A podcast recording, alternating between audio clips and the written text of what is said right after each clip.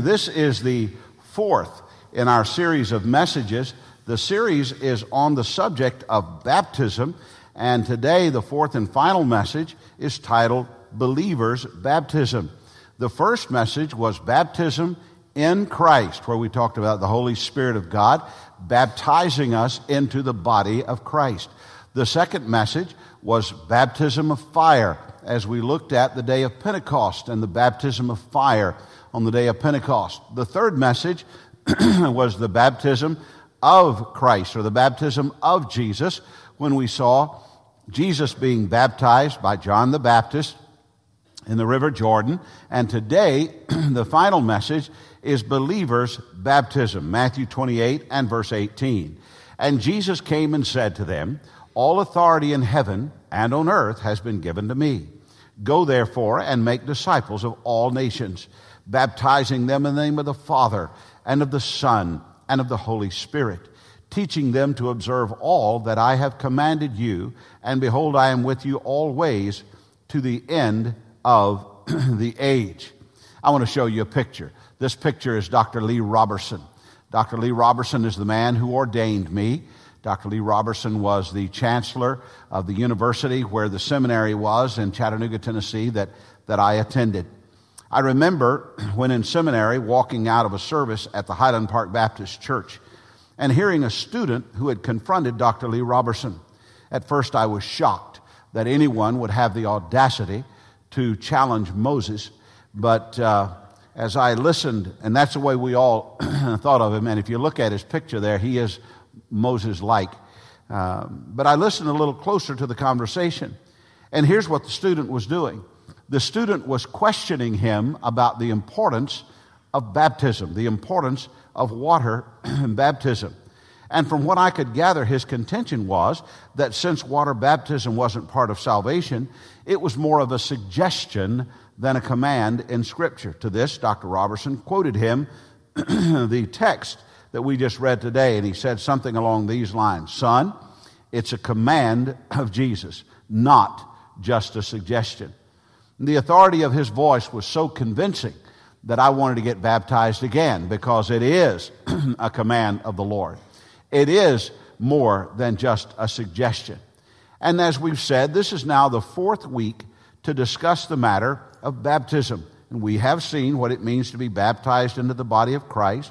And as I said, we looked at the day of Pentecost and the baptism of fire and the study of Jesus being baptized at the River Jordan. We want to see what it means to be baptized by water or into water and why that is important. To, to be obedient to the Lord in baptism, we must be baptized at the right time for the right reason and in the right way. Now, I want to say that again because that's our outline today. We must be baptized at the right time for the right reason and in the right way. We're talking about water baptism today. That's the outline for the message. If being baptized is an act of obedience to the Lord, shouldn't we be baptized the way that He expects, the way that He would be baptized, if Jesus were to be baptized in this day and time. How do you think Jesus would be baptized if he came in here today and he said, Randy, I want you to baptize me? Now, if I were to say to him, Lord, how should you be baptized? He would basically tell you much of what I'm going to say today. He would want to be baptized by immersion as he was baptized in the River Jordan. In addition to our text commanding baptism, there's another passage that gives us all of the answers that we're seeking. This is the story of a deacon in the church of Jerusalem. And you'll recall that Stephen was also a deacon in the church of Jerusalem. And Stephen was a man that was full of zeal, and he, he's the one who was. Uh, received the stoning after he preached the truth, and, and Saul was there consenting to that stoning. That was Stephen. He wasn't a preacher, although he was preaching, he was a deacon in the church. And this story that we're going to read in Acts chapter 8 is about a deacon's ministry from this particular church. And one of these times of obedience uh, to the Lord took this deacon to an appointment that he had with a government official. It wasn't an IRS agent, but it was close. Acts chapter 8 and now verse 26. Now an angel of the Lord said to Philip, Rise and go toward the south to the road that goes down from Jerusalem to Gaza. And there's, this is a desert place. And he rose and he went. there was an Ethiopian, a eunuch, a court official of Candace, queen of Ethiopians, who was in charge of all her treasures. So actually, he was an IRS agent.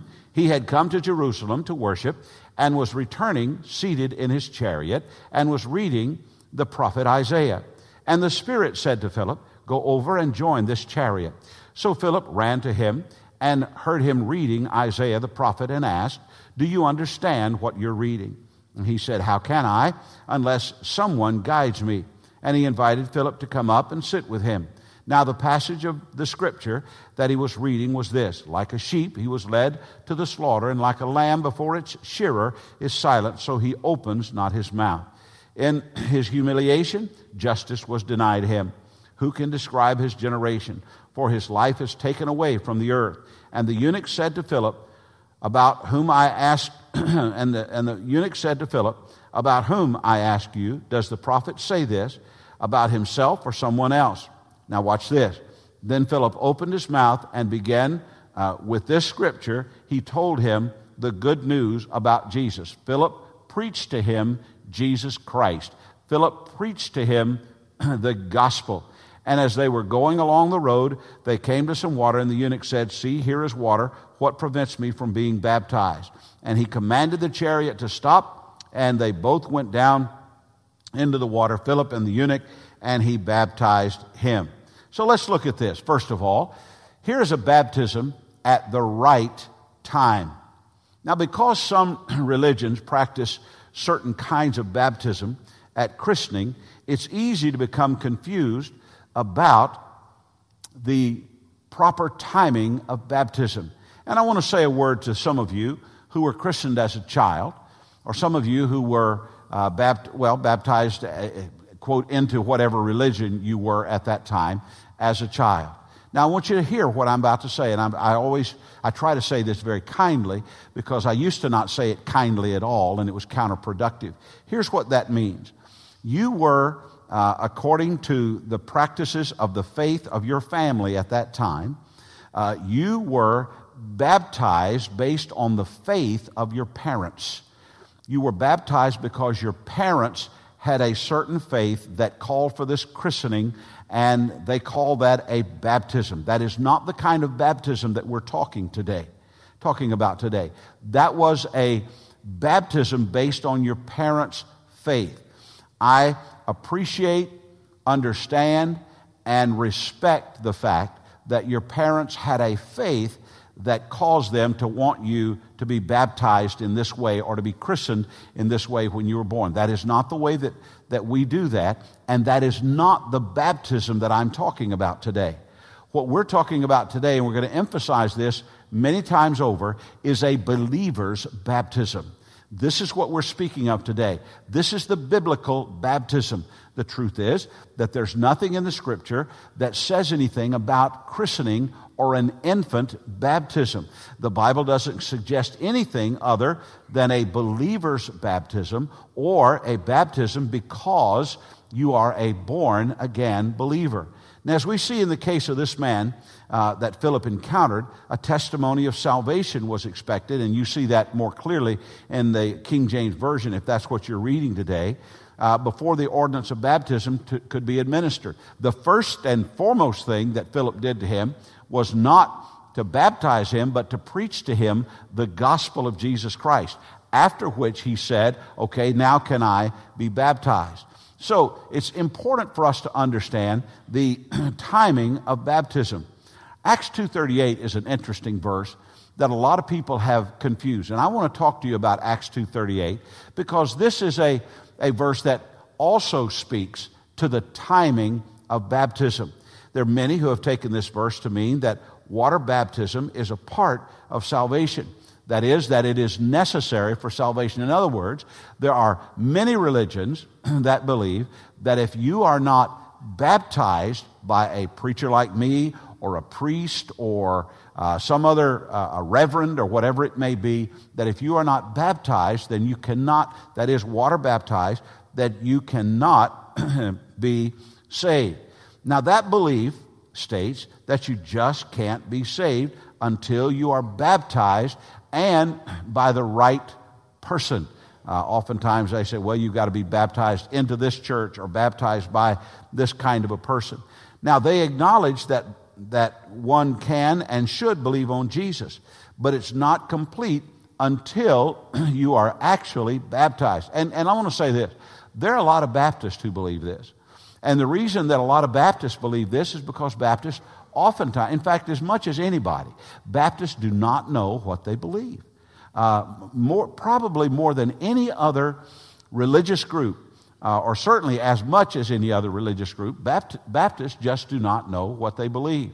Now, there are other religions that, that put young people and new converts and so on through a catechism and that kind of thing, through a, a religious teaching of the church. And, and I, actually, that's really not a bad thing. I, I, I think sometimes that we Baptists need to uh, pick up on some things that other religions uh, do. And, and there's nothing wrong with some sort of a, a catechism.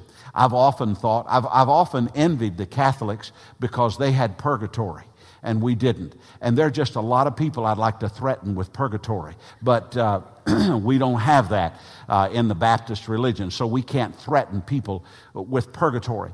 But there are people who really believe that you've got to be baptized by a, a certain uh, preacher or, or priest or whatever. And they use Acts 2.38. Let me show you Acts 2.38. And Peter said to them, Repent and be baptized, every one of you, in the name of Jesus Christ, for the forgiveness of your sins. And you will receive the gift of the Holy Spirit. Now, if, if there's nothing more than the first half of that verse, repent and be baptized, every one of you, in the name of Jesus Christ for the, for the forgiveness of sin, there's still an issue. And, and here's what, what I'm talking about.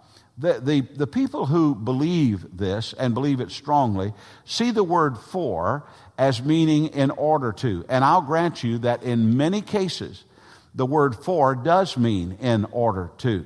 Uh, but it doesn't mean that in every case. The word for can just as easily mean because of. For instance, if I said to you, uh, they cheered for their team. Now, that doesn't mean they cheered in order to have a team. They cheered because they had a team. Had they didn't, if they didn't have a team, there would be no reason to cheer. They cheered because they have a team. Or he jumped for joy. Now, did he jump in order to have joy? Or did he jump because he had joy? Or they cried for their loss.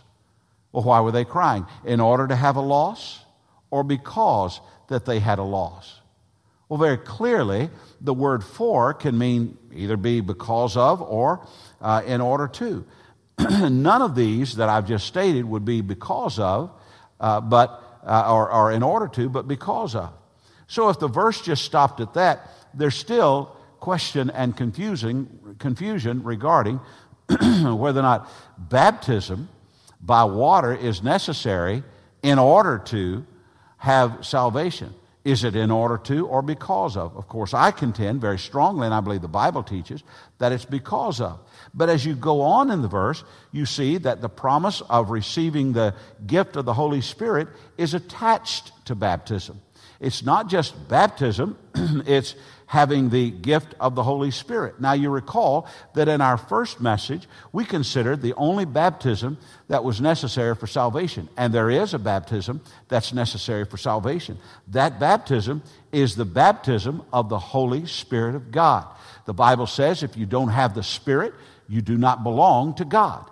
And so we, we read to you and shared with you verses and teachings regarding the baptism of the Holy Spirit, where that the Holy Spirit uh, takes the, the believer, the person that's putting their faith in Christ, and they put them into the body of Christ. And by the way, when they are put into the body of Christ, you know what else the Holy Spirit does? The Holy Spirit seals them in the body of Christ. Ephesians 4:30 and grieve not the holy spirit of God whereby you are sealed unto the day of redemption. When do they do that sealing? After they place you into the body of Christ. The Holy Spirit of God places you into the body of Christ and seals you for the day of redemption. when I was a kid, we used to say ticky-lock. That means it's locked up. ticky-lock. They seal you. They put you in. the Holy Spirit puts you in, and you are sealed.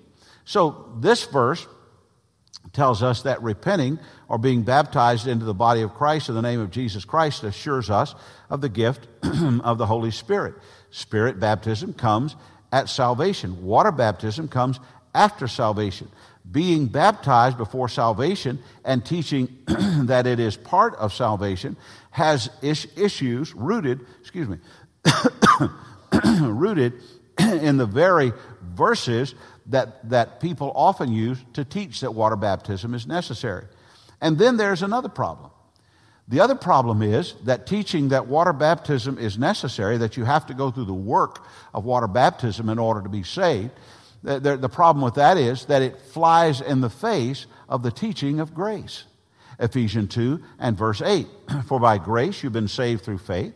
And this is not your own doing, it is the gift of God, not a result of works, so that no one may boast.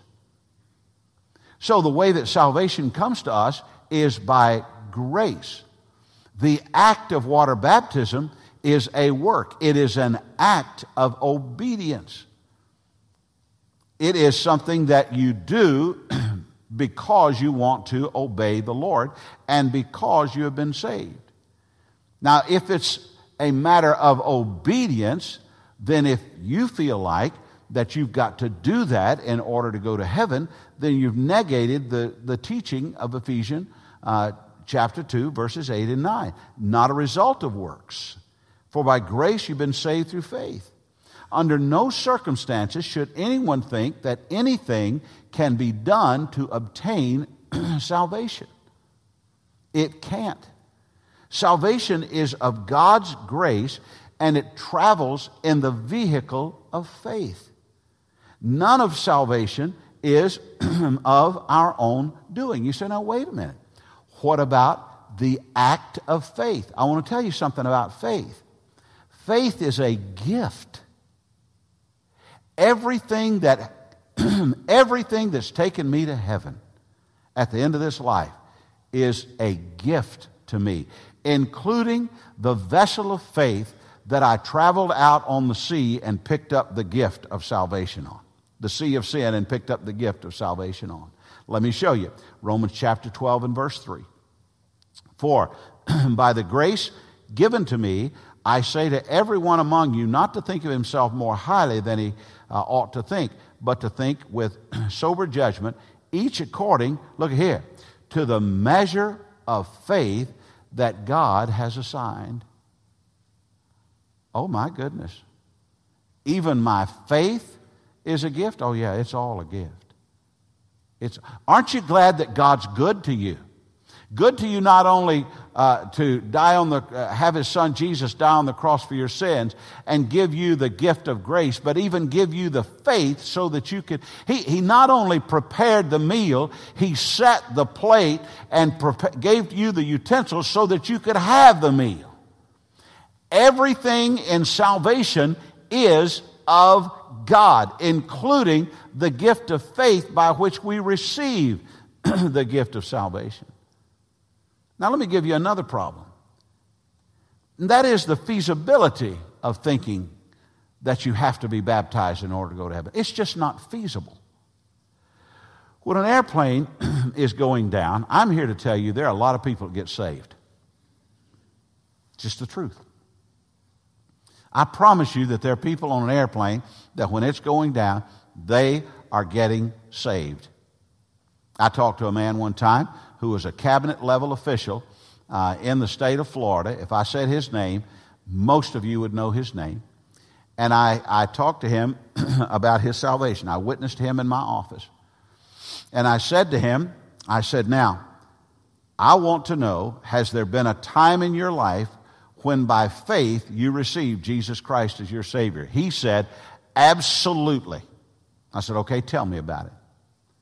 And he told me about when he was a pilot and that he had an airplane that he was flying that was going down. A military plane, it was going down.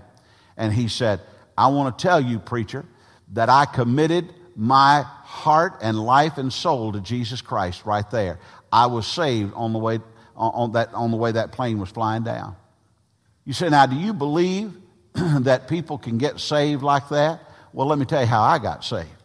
When I was eight years old, I was responding to an invitation, and back the church that I grew up in, they, they it was one of those uh, old fashioned churches that had the mourner's bench where people would, the sinners would come forward and they'd kneel down. Some of you have no frame of reference what I'm talking about, but some of you do. the, the sinners would come up and they'd kneel down, and people would come by and they'd encourage you. And half of them would tell you to turn loose, and the other half would tell you to hold on. You didn't know whether to hold on or turn loose. I mean, I was confused as a termite and a yo yo and just couldn't figure out what to do. And here's what happened I said to the Lord, I remember saying this. This was at the McFerrin Mission, uh, Avenue Missionary Baptist Church on McFerrin Avenue in East Nashville, Tennessee. Here's what I said to God Lord, I'm a little boy. I don't know what to do. Please save me. Now, I'm here to tell you that I got as saved at that point as somebody going down in an airplane, as somebody who was witnessed to on a, a Thursday night visitation, as someone who responded in a crusade, I got saved. And in a few weeks, I'm going to I'm going to bring a message to you about doubting your salvation. And I'm going to talk about people getting saved. But here is the reality people get saved a lot of times when they are unable to follow up with any kind of a water baptism. Uh, you remember this guy in Luke chapter 23 and verse 42? And he said, Jesus, remember me when you come into your kingdom. And he said to him, Truly I say to you, today you'll be with me in paradise. Now, here's the beautiful thing about that this is one of the thieves on the cross. And the, the Roman government was so sensitive uh, to this teaching that they took the man down off the cross and they said to Jesus, Look, we're going to let you down for a while so you can actually baptize this guy so his salvation will be complete. Then we're going to put you both back up there and we're going to finish the job. No. When Jesus uh, made that statement, Jesus was on the cross, dying on the cross for our sins. And that thief was on the cross and he died for his, uh, his own transgressions. And Jesus assured him that he was on his way to be with him, the Lord Jesus Christ. No water baptism involved. Now, that's a rather long way to a short truth, but salvation is not predicated on water baptism. In fact, just the opposite. Water baptism is predicated on salvation. If you have been saved and look to a time before you were saved as your time of baptism, really, I'm asking you to reassess uh, your baptism because you want to be baptized in at the right time. And here's the other thing you want to be baptized for the right reason, the right time, and the right reason. Now, I know you've heard this illustration before. I've given it, and I think I've given it recently, or maybe I haven't. I just prepared this so long ago, I thought I'd given it. But you've heard this story when a Texas pastor, Jim Denison, was in college. He served as a summer missionary in East Malaysia. And while there, he attended a small church. And at one of the church's worship services, a teenage girl came forward to announce her decision to follow Christ in baptism. During the service, Denison noticed some worn out luggage leaning against the wall of the church building, and he asked the pastor about it. Here's what the pastor said The pastor said, Her father said that if she was baptized as a Christian, she could never go home again. So she brought her baggage to the baptism. Now, that was a demonstration on the outside of an extraordinary faith on the inside. In most every part of the world, Christian baptism is seen as more than it seems to be in the United States of America. Many believers, and maybe some of you, see it as an option in the Christian life. I will grant you, and have already made the point, that it's not part of salvation, but it's an important part of obedience to the Lord. And so I ask you again have you been baptized since you became a born again believer? Now, you know the answer to that. You know the answer to that. You do. And I will say this, and, and it's just the truth. There are some of you who have not been baptized since you were saved. You went through something that you called baptism prior to salvation, but baptism is a believer's baptism. And let me say this there's no shame in answering no to that question. But it's certainly something that you want to address in your life. And for good reason. Here's one good reason obedience. Don't forget our text. All authority is, this is Jesus speaking, all authority in heaven and on earth has been given to me. Go therefore and make disciples of all nations, baptizing them in the name of the Father and of the Son and of the Holy Spirit. Now, we live in a world where there are consequences for disobedience. For instance, if you disobey the tax code, I can assure you that there are consequences for your disobedience. If you fail to file your income taxes or, or cheat on your income taxes, whatever it may be, I can assure you there's, there's consequences. Disobey the law, and you can be taken into custody. However, here's where we seem to have lost a reverence or a fear. We have lost our reverence or honest fear for God. We've just lost it. Because of His grace, or because His judgment seems so far away, the idea of obeying the Lord isn't as important to us. I was, I was talking with, with uh, some folks before the church service and uh, was talking about the condition of our, our world today and the commitment level of believers today. And, and let me say this you're here. Thank God for you. I'm glad you're here. So, what I'm saying, don't take this personally. I'm talking about the situation in general. But I'm here to tell you that it is, there has been a drastic fall off in the number of people who go to church faithfully. A drastic, it's not a little bit. You can look around here. You can look around and see empty spaces and say, Where is everybody? There's nowhere. Once in a while they'll go, you know, to an event thing, but, but, but the reality is that there's been a drastic fall off in the commitment to church, and that's a problem. That's a serious, serious problem. You know, in the demographics of, of our church, and I'm not, this isn't a message on giving, but in the demographics of our church, do you know where the, you know what, what group is the largest give, giving group in the, in the church? The largest giving group in the church is age 55 to 65. And when I say giving group, I mean the dollars that supports the church. 55 to 65. You know the next to largest group? 65 up. Those are the two largest groups. They fall off drastically below that. Now, what does that tell you? Let me just ask honestly what does that tell you about the church in general in 10 years? What does that tell you? You say, well, when, when folks have to, they will. Oh, no. No, no, no. We, we have totally flipped our society today to where that the idea of an obedient life is not the life. It's the idea of a convenient Christian life. We don't want the obedient Christian life. We want the convenient Christian life. And that's not to say that we don't have people in their 40s that give and people in their 30s and people in their 20s. But the reality is that, and, and, and I've seen the graph, it, it's more than half of the giving in, in this local church is age 55 and up. And, and to be honest with you, this isn't an old church. That is, people in it aren't old.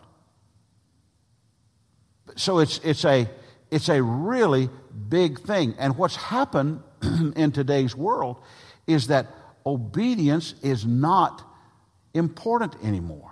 We want a, an unchallenged Christian life. I don't want to be challenged.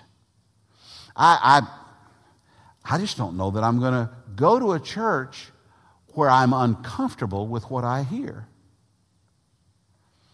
when, quite honestly, 40 years ago, you didn't go to a church that didn't make you uncomfortable because you wanted your life changed.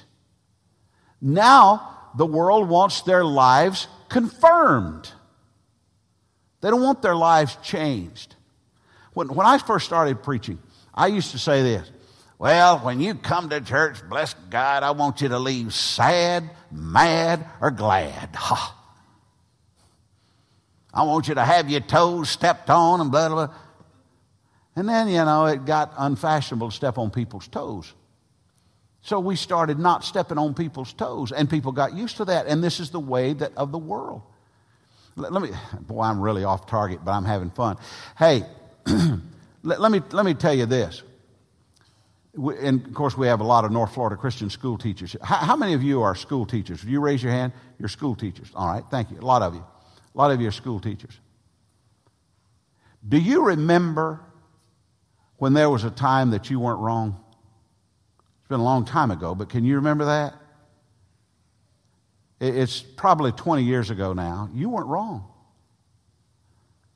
You, you, what happened was you, you went home, or, or the, the, the kid went home, and the kid said, I got in trouble at school today. And the parent said, What'd you do?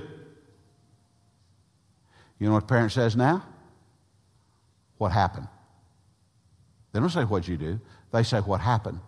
And you know what they're listening for? They're not listening for something that their child did, they're listening for something that the teacher did. You say, Well, how does that uh, affect church? It affects everything. This is the world in which we live.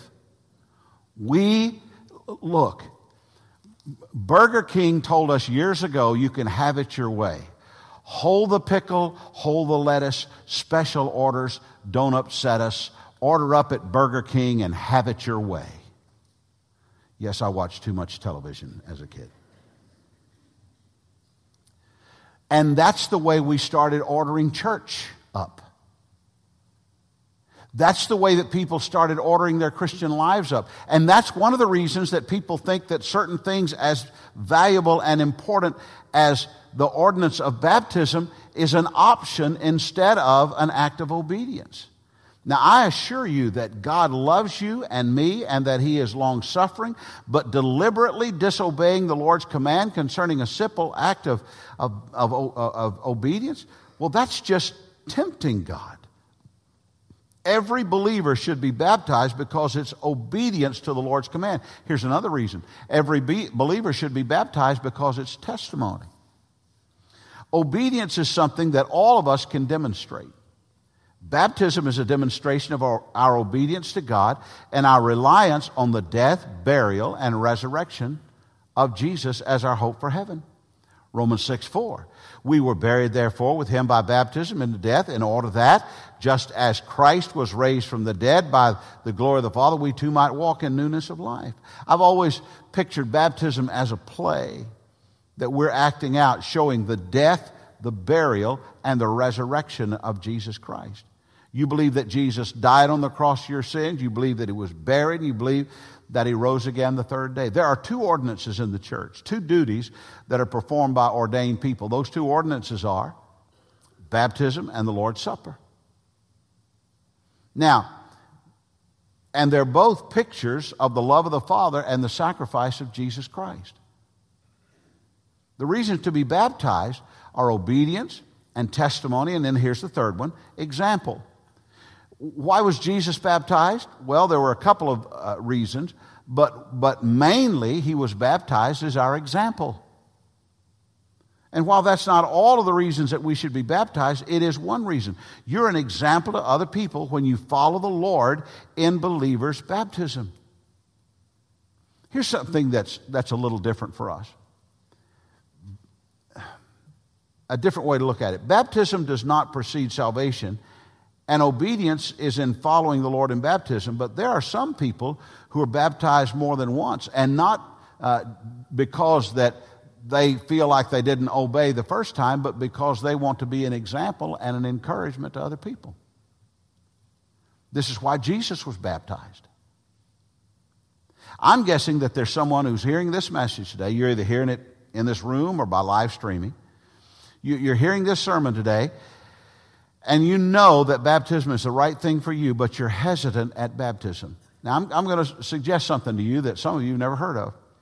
Would you be less hesitant if a family member would be baptized with you? Well, I don't have any family members that still need to be baptized. Do you have any family members that would want to be an encouragement to you? Jesus didn't need to be baptized. You think he needed to be baptized? Whew, come on, John, get me baptized. Woo. No. He was baptized as an example. What if someone here made the decision to follow the Lord in baptism and it encouraged another person to do, like Jesus did? Now, I'm not suggesting that the whole church should be baptized again, but maybe a family who has one or two members in it that need to be baptized, that if the whole family said, hey, let's just all be baptized, they would do it. The family takes communion together. The family goes to the Holy Land, they say, I want to be baptized in River Jordan. I mean, there's, there's a lot of reasons for that. And again, I'm not suggesting that everybody has to do it, should do it, or needs to do it, but, but there is not one thing wrong in doing it if it would be an example and an encouragement to somebody else. There's nothing wrong in that. It, it's, it's, in fact, a right reason, provided that it's at the right time and, and after salvation and done in the right way. Now, that brings me to the final point of the message. What is the right way for baptism? Baptized in the right way. Not only do some faiths baptize before salvation, but some baptized by means other than immersion. Some of you came from churches where the mode of baptism was taking water and, and uh, from a container and, and put it on, sprinkling it on your head. There are churches that use a method of, of pouring on the, the head as being baptized. And then there are churches like ours that baptize by immersion. And just as it's important to be baptized at the right time, the way that we are baptized is essential also. What's the right way to be baptized? Well, first of all, you have to understand the word. The word baptize is a transliterated word. It's a word that was made into English from the Greek, and the Greek is baptizo. And here's what that word means it means to dip, to immerse, to submerge for religious purpose, to overwhelm, to saturate. It, it seems that those faiths that have moved, faiths that have moved to a different mode of baptism have done so for convenience. But I'm not sure that that's a valid consideration. In fact, I know that it's not. The cross wasn't convenient. And, and also remember that baptism is a demonstration of your faith. We've already covered that in Romans chapter 6 and verse 4.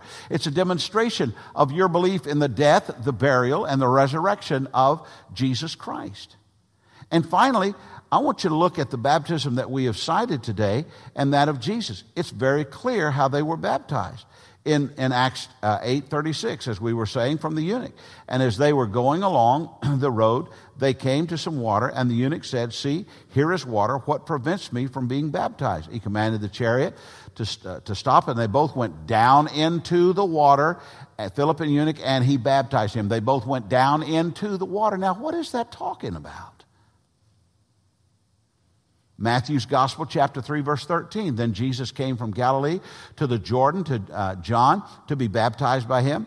John would have prevented, uh, prevented him saying, I need to be baptized by you and, and do you come to me? But Jesus said, Let it be so, for thus it is fitting for us to fulfill all righteousness. Then he consented. And when Jesus was baptized, immediately he went up from the water, and behold, the heavens were opened to him, and he saw the Spirit of God descending like a dove, coming to rest on him. And behold, a voice from heaven said, This is my beloved Son, with whom I am well pleased. Here's what I can assure you I can assure you, if you're a believer, and I can assure you that if you get baptized at the right time, for the right reason, and in the right way, I can assure you that God will look on you from heaven and say, This is my beloved child.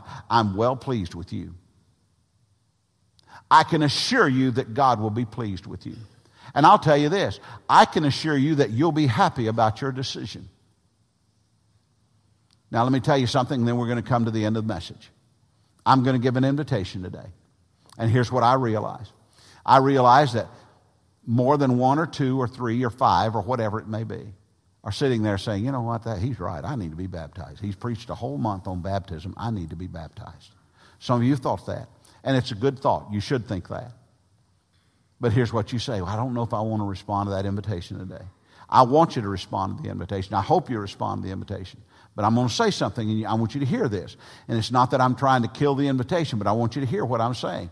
Uh, you, here's, here's what I will gladly do for you I will gladly meet with you, or Tommy will gladly meet with you, or, or someone, uh, uh, Brother Jesse will gladly, or Larry will gladly meet with you and talk to you about salvation. And we will set a time for you to uh, talk to you about baptism. We will set a time for you to be baptized in this church and give a testimony and an encouragement of your salvation.